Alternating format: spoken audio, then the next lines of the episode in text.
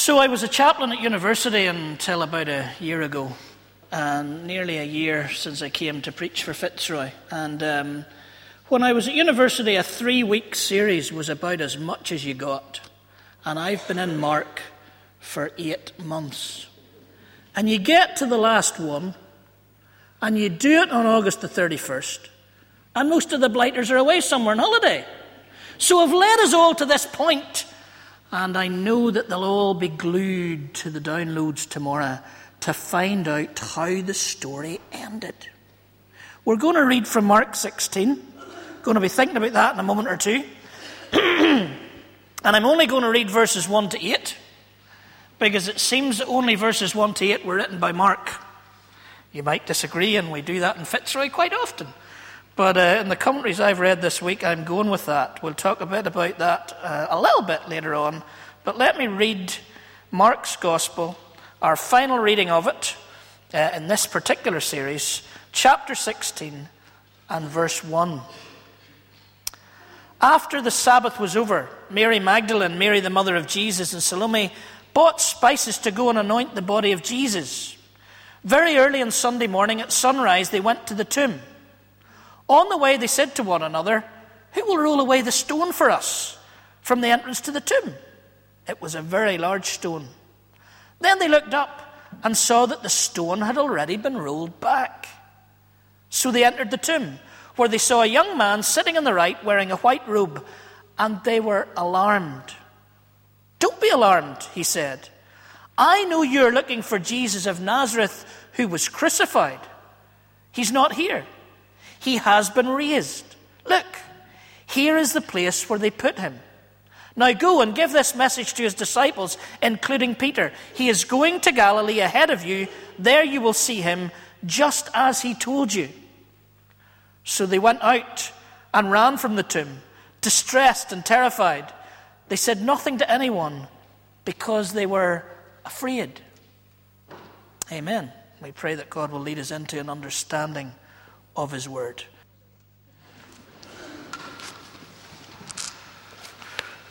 When I was a chaplain, um, my students realized that there were themes or words or ideas or illustrations I come back to again and again. You know, they were only there for two years, so I figured in the third year I could repeat the process, and some of them were there for three years and four years, and they had this sort of uh, they did a bingo card thing where they put down all these phrases I might use. I'm looking at one now who was there for about 10 years. Only kidding, Ryan, only kidding. And so, um, so every now and again they would tick them off, and I was always you know, aware they might shout bingo at any time during the, the talk because I'd uh, met all five of their things that I was going to say in a talk. And I may have done this, it's me coming to say apologies, I might have said this before.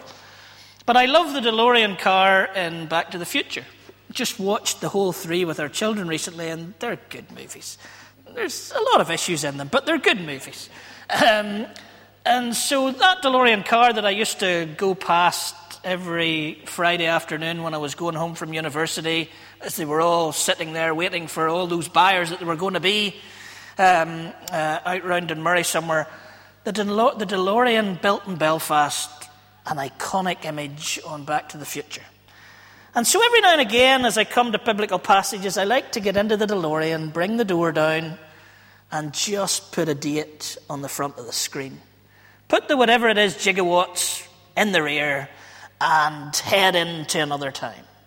And so this morning, if we could do that, and we arrive just on that first Easter Sunday morning out over the hill from the tomb, and we scramble up there with Michael J. Fox and the Nutty Professor to see what's going on. And we would find these women. Now, before I went away, I told you, never depend on a man at times like this, at least in Mark's Gospel. The women were there at the cross, the women were the ones who didn't go and hide, and the women are the ones that we're going to watch right now running through the finishing tape. Because if he is dead, if there is no resurrection, as they were thinking, although they weren't even thinking in terms of resurrection, and all the rest are away crying their lugs out that they give three years of their life and it all failed, all the way hiding from the security forces in the town or the Roman army or Pharisees or whoever they were hiding from, the woman, as soon as it was sunrise, straight after Sabbath, as soon as they could do it, they were out there and they were going to anoint the body of Jesus, whether their dream was over or not, whether he'd let them down or not. But they came wondering. I mean, here we are, the men are all hidden somewhere. How are we going to move this stone? Because we're told it's a big stone. And they get there and the stone's rolled away, which must have thrown them again. They've just watched the one that they literally loved, that they followed, that they'd given up everything for, dying on a cross. They come to see his body, and the stone's rolled away, and they must be thinking somebody's even tampering with his body. What must that be like? And then they peer in and they find somebody talking to them, saying, You're looking for Jesus, he's not here. He's risen. And of course, those words that come across in the gospel all the time, it's wonderful in the reading this morning. Don't be afraid. So they left terrified. You know, tell a shepherd in a field when a group of angels comes to sing to them, don't be afraid. It's easy enough if you're an angel, but if you're a poor wee shepherd, it's pretty frightening.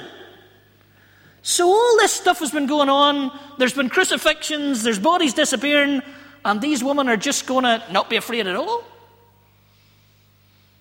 Well, they head off believing and beginning to see again all these things that Jesus had said about his body having to suffer and being raised to life again. Suddenly, these truths are beginning to spin around their head and they're beginning to revision it, but it's still frightening. It's still incredibly scary. If we could get our DeLorean back there, that's what we might see. When did the realization hit? You think it's all over. You think the dream's gone. You think Jesus is finished. What are you going to do? Are you going to skulk back to Galilee and say, well, we followed a tattered dream of we were wrong? When did they realize? My mic off again?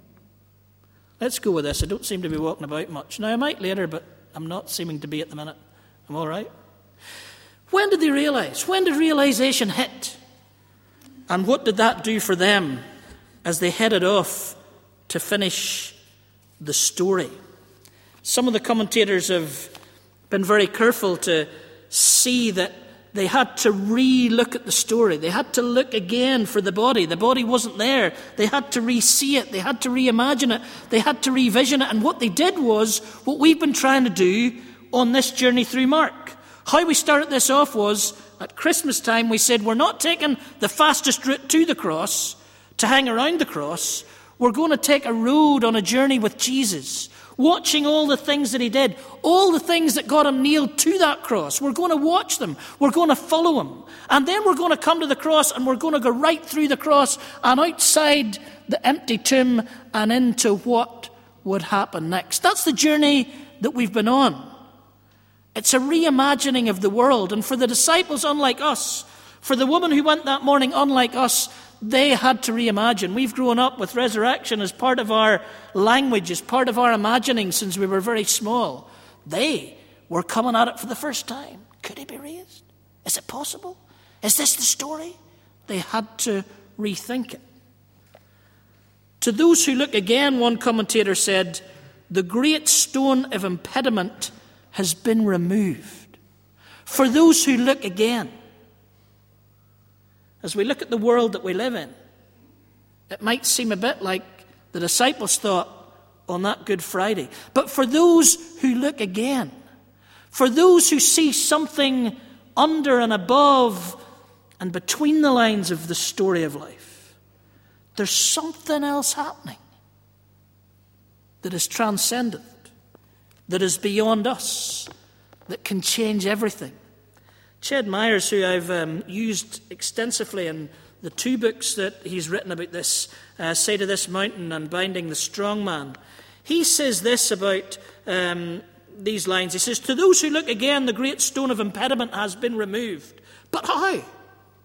Neither by human muscle, nor technology, nor any Promethean scheme the verb here expresses the perfect tense and the passive voice, the grammar of divine action. The stone has been ruled away by an ulterior leverage, by a force from beyond the bounds of the story and history, with a power to regenerate both. This intervention comes from the outside, the constraints of natural or civic law and order, from the one who is unobliged to the state and its cosmologies, radically free yet bound in passion to us. Nothing we can do could move this stone. By grace, it has already been rolled away for us. We need only to have eyes to see it, like the woman. See it again. Look again. Realize that the great stones of impediment have been removed. And we need to consider that individually and whatever's going on in our own lives and as a fellowship. What are those stones of impediment that would stop us from living in the power of resurrection? This, to quote Brian Houston, who quotes many other people, I think, in the line, this is the end of the beginning, not the beginning of the end. As we come to resurrection, and uh, the cross is over, Jesus is raised to life, then he'll meet, in the other Gospels they tell us, with the disciples, and he will be set at the right hand of the Father. This is not the end of Jesus' story. This is the end of the beginning of Jesus' story that we are continuing even 2,000 years later. Another of my bingo card stories. Diggory in The Magician's Nephew. You know the one where they get into Narnia not by the wardrobe, but by magic rings? I think it's the first chronologically. And Diggory and what's her name? Who? Polly. Fitzroy. You love it. Let's do it together. Diggory and Polly have got themselves into Narnia, and C.S., I have to say, gets a rather sexist boy at this point. Because the girl is all scared. C.S. should actually have read the Passion accounts, and it would have been the opposite way around here. The girl's scared. She wants to go back into the sheugh. Ballymena word. You get it? C.S. Lewis didn't use it, but there it is. That's how they come out of a sheugh with these magic rings. Spell sheugh. That'll keep you going. Don't think about it at the end of the sermon, please. She wants to go back because it's scary in this new world. And Diggory says, Diggory says, and you'll hear me saying it endlessly, what is the point of finding magic rings that take us into a whole new world if we don't explore that new world when we get there?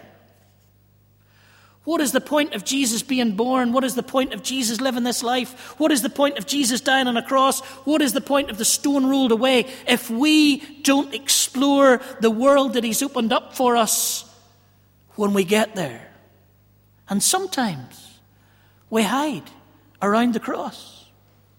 We take a route from Bethlehem to Calvary and we just hide around the cross and we languish there and we think this is great, but let's not go any further because it's scary out there. And all the time you've got to be saying, what's the point of Jesus doing all this if we're not going to go out there and deal with this kingdom once he's opened it up for us? We have a dodgy ending. And many commentators are quite scathing about the ending that's at it. Whatever, most of them agree that the words from 9 on really aren't the words of Mark. They don't fit with how Mark's written the rest of the gospel. They don't fit with the themes of Mark.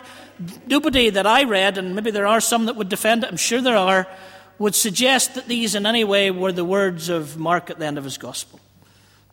Tom Wright thinks maybe, and many others, that somebody accidentally ripped out the back page, as happens sometimes in books or parchments or whatever else.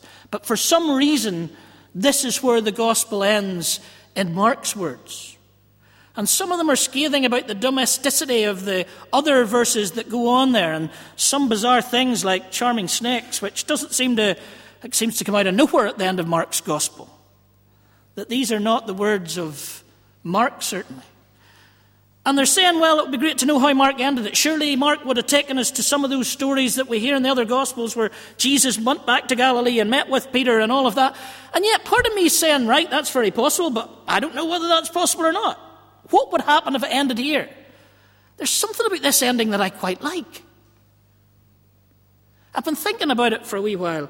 Do you know those? I don't want to be critical on a personal level here, but I've done it as well. You know those sermons that you go to hear? And let's say we go to hear a sermon about how to evangelize Muslims. And the person that's speaking, everybody they ever met, within three minutes of them meeting them, they became Christians. And you want to go, tell us the three horror stories.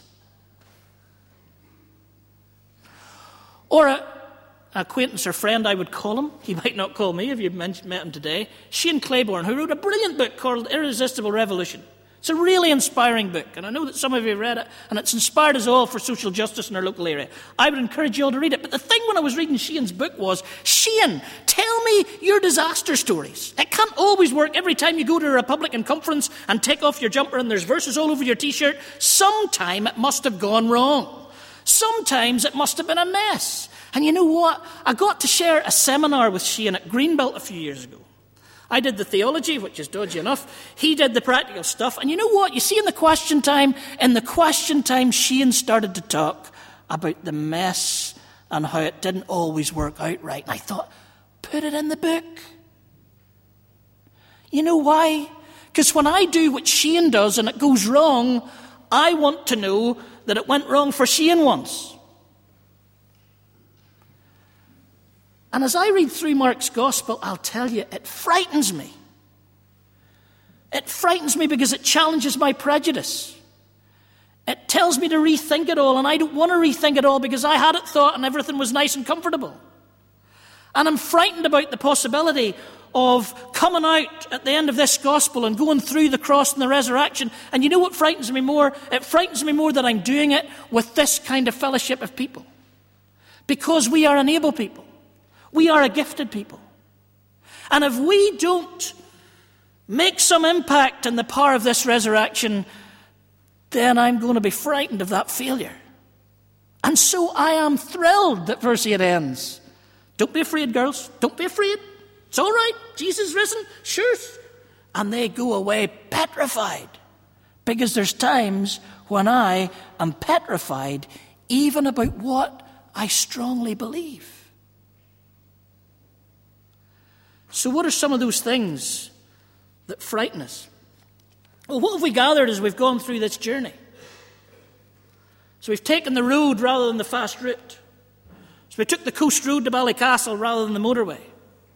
As we sat with Jesus on the journey, what were some of the things? I'm only going to talk about two of them today, and we might pick some of them up over the course of the next number of weeks as I move into a different kind of series that I'll talk to you about in a moment. One of the things that seems clear to me is this cost of discipleship. And when you read the commentaries on Mark, it always goes back down to discipleship, the story of discipleship, the challenge of discipleship.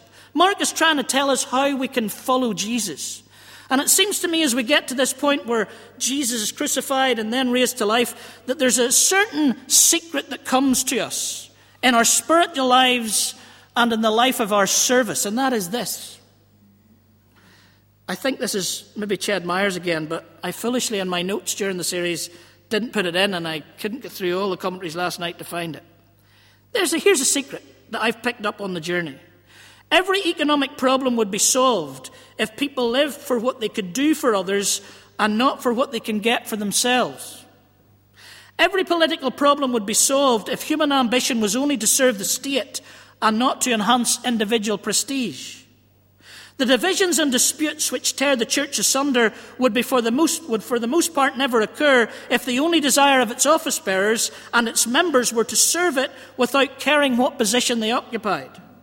When Jesus spoke of the supreme greatness and value of the one whose ambition was to be a servant, he laid down one of the greatest practical truths in the world. This life, this cross, this resurrection were not for my self indulgent salvation, they were for my self sacrificial salvation.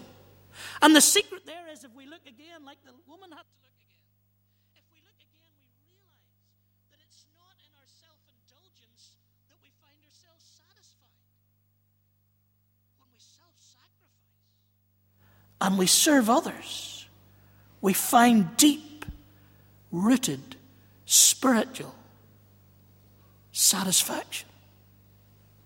That's what the gospel's telling us. If we serve instead of want to be served, we will find the truth of our own spiritual journeys and how to make an impact in the world. But secondly and lastly for today, the other thing I picked up in this story as we come down the journey and we, we go through, I was trying to get an illustration for this going through the cross and out the resurrection, and really, car wash isn't suitable, is it? But it's something like that. You go in one way and you come out the other way more able. I guess another way would do, to do it, and there are many.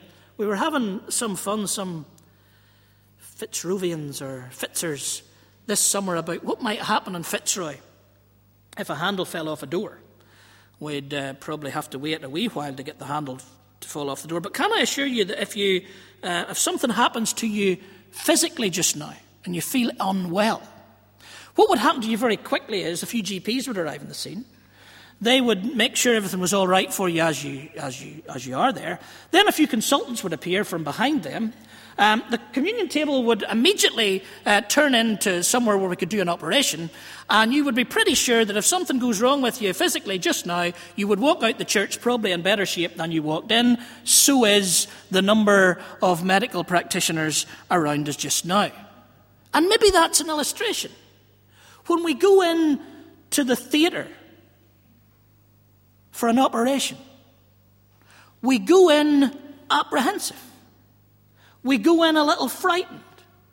But we go in with the hope that as we go in there, that what happens to us means that when we're wheeled out the other end of that theatre, that we will be better than when we came in. And so we come on the journey of Jesus and we go through that journey with him. And when that stone was rolled away, we are more able as the church of Jesus to serve him than ever we have been able to do. But the question is, how and where do we do it? I really enjoyed the special assembly. But there was moments when if I'm really honest, sorry, the Special Assembly, um, the Presbyterian Church went up to the North Coast, not all of us, um, but uh, we had a, a, an assembly that was not about business, where we argue with each other. It was about learning from God together, and we had seminars and workshops and worship and main speakers. And there was a few occasions when I thought the speaker just touched the door open, and I was going, go on, go on, get through that door, come on, really, break a bit of Delph here. And then David Bruce got up and he slammed open two or three doors and he broke so much Delph that I get lacerated in my feet trying to tiptoe out the tent after it. And one of the things that he said that I thought was really powerful in our journey as a, a, a fellowship in Fitzroy was this historical idea that Presbyterians, when we came to Ireland, we came in as that plantation from most of us Ulster Scots, Scotland, and we came in, and it seems that a few centuries ago, what would have happened when we came in is that we would have got our wee farm just outside Ballymena and um, best land. That's why the Catholics are all down there on the stony ground around the glens and the mountains. Let's push them off and we'll get our own little farm up there on the, on the Antrim Plateaus and, um, and we'll put a big fence or wall around it and we'll protect whatever is inside. David called that the bawn. Now, I'm not sure. I've asked some Irish speakers, and they're saying bawn doesn't come from the Irish. It's maybe an Ulster Scots word, certainly not in the dictionary. But there's all kinds of bawns and place names around Northern Ireland, as far as I can remember and think. B A W N, I think. But the bawn was that place where we would be protecting ourselves from the dangerous people outside. We were overprotective. We lived within our walls. We defended our walls. Even some of us had cities that the walls are still there that we can go up and watch how we defend it. And David was using this 400 years later as maybe how Protestantism and Presbyterianism still go about their business. We live within the bawn. We want to protect our own children within the bawn. But we're not sure we want to go out of the bawn because that will become messy. It will become difficult. Maybe we'll meet people who might write on the door of the toilets frightening of all frightening. I always think, you know, Jesus, three years into his ministry, and one of his best disciples is chopping off people's ears, and some committees in our churches are worried because some kid scrapes his name on the toilet door. There's a, a different perspective on what's dangerous, isn't there? But we're self protecting within the bawn. And what David was saying, and I thought he challenged as well, he showed us in maps how Presbyterianism has moved over the last 50 to 60 to 100 years northeast. And he said to us as a church, we would be in a much stronger position if we'd intentionally moved southwest. Now, we can't do that now. But what we have in Fitzroy, and this is where we start next week's series, we're looking at who we are in order to find out who we are so that we might reach out to this community around about us that last week we prayed about. To our left, the university. In front of us, the commerce of the, the main drag into the city centre. And to our right, the Holy Lands, Lower Ormeau, and all the social problems that that are. We need to be a church that comes through the cross and resurrection and gets out of our bawn. So this week, Elma had me on a little committee, the South Belfast Health Partnership and Well-being, catchy little title that I have never got right, but it was there and it was good to be there. And I was sitting beside Henry Mohammed, and Henry was talking to me about a church he'd gone to see in England that was doing amazing things in their community. And he was encouraging me that the possibilities for church and community are immense now. Because he said, in a throwaway, he said, because you have had a habit, haven't you, of just circling the wagons.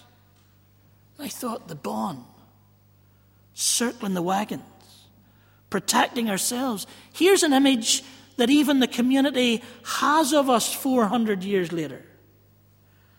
And then I read um, in Leith, I'm not sure what his first name is.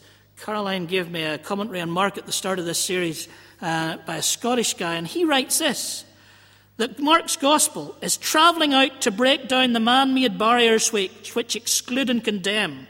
It ill behoves any church seeking to follow Mark's Jesus to settle behind secure stockade protected by doctrinal razor wire. It ill behoves a church of Christ who have read about Mark's Jesus to settle behind secure stockade protected by doctrinal razor wire. The challenge of the resurrection, the challenge of Jesus' life, as we've been listening to for the last two Sundays here, is that Israel was not there for their own protection. They were there to be a light to the nations. And that we as a church are not here for our own protection. We're here to be a light to the district around about us. And my challenge over this next year is going to be if we close down, who notices? And make sure that we build a church in this area that if we closed down, they would feel it was catastrophic and they would run after us and say, please, don't move away because we need you, because the impact you're meeting in, meeting in our community, you're making in our community, please don't go. That's where we're starting. Some of us have done the Tearfund Discovery course. You'll hear more about it over the course of the next two weeks. We've talked about it a little bit in the past. And the first step in the Tearfund Discovery course of making an impact in your local area is to find out and celebrate who you are. So for the next number of weeks in our sermons, we're going to find out who are we? What is our identity? And where in that identity is the strength that we have to break out of the bawn and to make good news out of the bad news that's all around us in this area. We're going to be auditing the area to find out what the needs are. We're going to be seeking how we can make an impression into that area. And for those of you in Fitzroy, as we've come this week and the past week to look at our worship, as we've come to look at outreach, as we've come to look at youth work, as I'm meeting with those groups of people who are planning the year, can I tell you something? Don't get disconcerted with it. But I'm not thinking of Fitzroy people as we think worship. I'm not thinking Fitzroy people as we think outreach. I'm thinking the people who come in and visit us, who come in from nowhere, no faith at all. And I want the worship. I want the welcome at the door. I want everything that we do to be geared to what they might see of Christ in the way we go about. You know, we put up with things. If I preached a poor sermon here, and I've preached many, I'm sure, in the year, you would put up with it.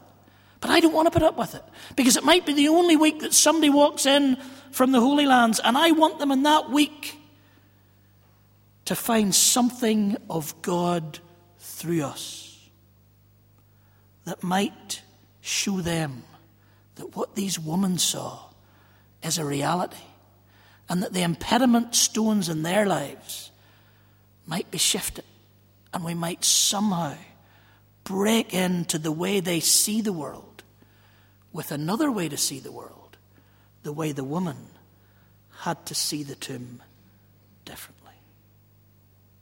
Let's pray together.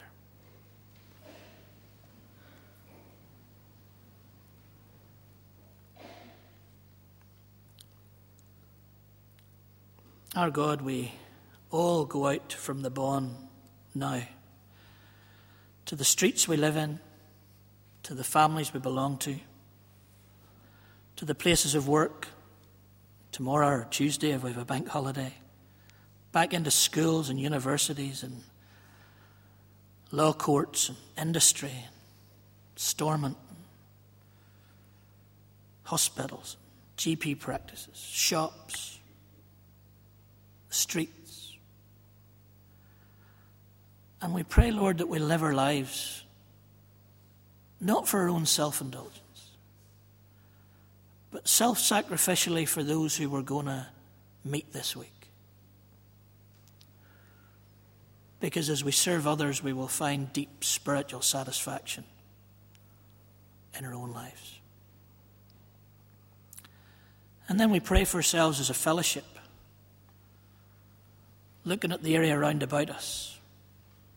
How many know we're here? How many know that if we are here, what we're about? And how many lives have we impacted for you? Forgive us if we've protected within the bawn. Strengthen us, Lord, within the bawn. But in order to open the gates and to go out into the community around about us, to make bad news good news,